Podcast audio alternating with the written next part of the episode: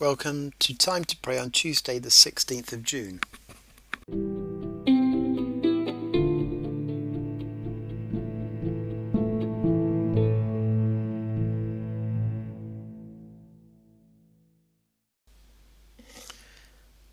Circle me, Lord, keep protection near and danger afar. Circle me, Lord, keep hope within, keep doubt without.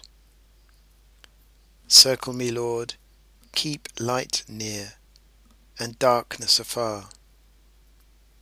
Circle me, Lord, keep peace within, keep evil out. We're reading Romans chapter 3, verses 21 to 26. But now, quite apart from the law, though the law and prophets bore witness to it, God's covenant justice has been displayed. God's covenant justice comes into operation through the faithfulness of Jesus the Messiah, for the benefit of all who have faith. For there is no distinction all sinned and fell short of God's glory. And by God's grace, they are freely declared to be in the right, to be members of the covenant, through the redemption which is found in the Messiah, Jesus.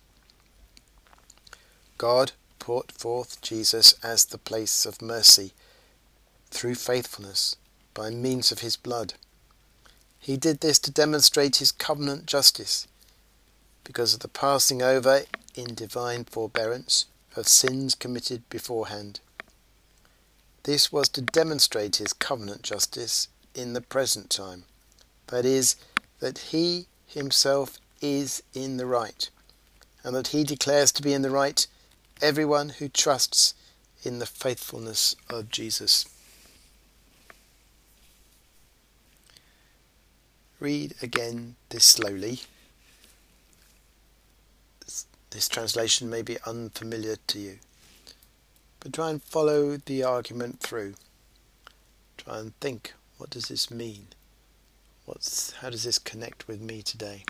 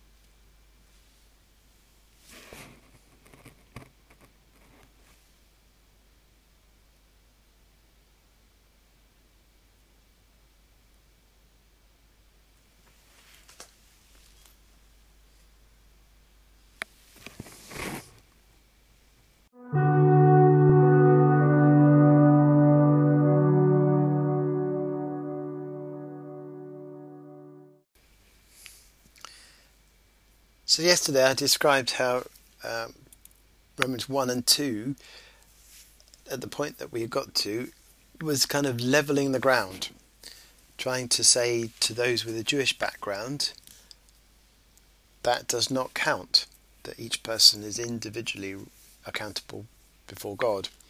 And then the rest of chapter 2 and the parts of chapter 3 we haven't read, in a sense, was dealing with, but what about? They might come back with. What advantage then does the Jew possess? And there's a little discussion there about how uh, there's been very many good things that God has done to the people before the time of Christ who were Jewish. Um, it's a little bit more complicated than that, but, but essentially that's what he's saying. To get us back to, as I said yesterday, the, the kind of summary statement of Romans 3:23 or 22, if you like, God's covenant justice comes into operation through the faithfulness of Jesus Messiah for the benefit of all. And the expression there is of all uh, who have faith. All is important. For there is no distinction. All sinned and fell short of God's glory. But then the corner turns. If all have sinned then God reaches out to all equally, and by God's grace they are freely declared to be in the right, to be members of the covenant through the redemption which is found in the Messiah Jesus. So Paul's going to go on and talk about the difference that being in Christ makes.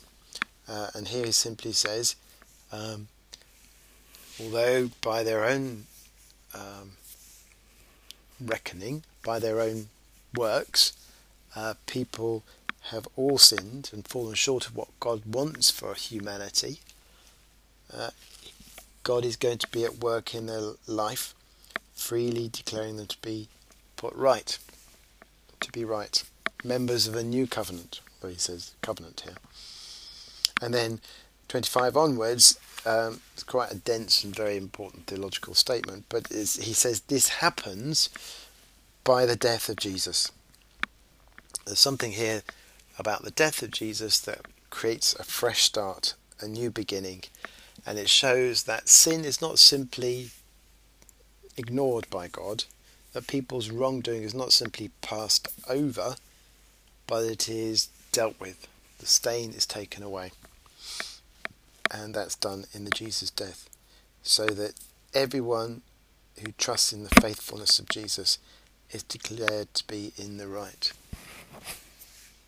So it's a level playing field in the sense that all have sinned, but now both to Jewish people and non Jewish people, the way of being cleansed, forgiven, accepted, restored, and remade is open to all.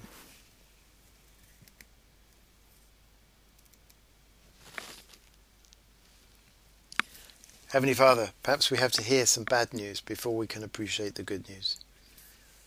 Thank you that uh, we have been welcomed into this ancient purpose to make a new humanity, and that people from our background, wherever we come from, are welcome. Welcome on the basis of what Jesus has done for us. Amen. Let us pray together. Lord, you have given me so much. I ask for one more thing a grateful heart. Amen.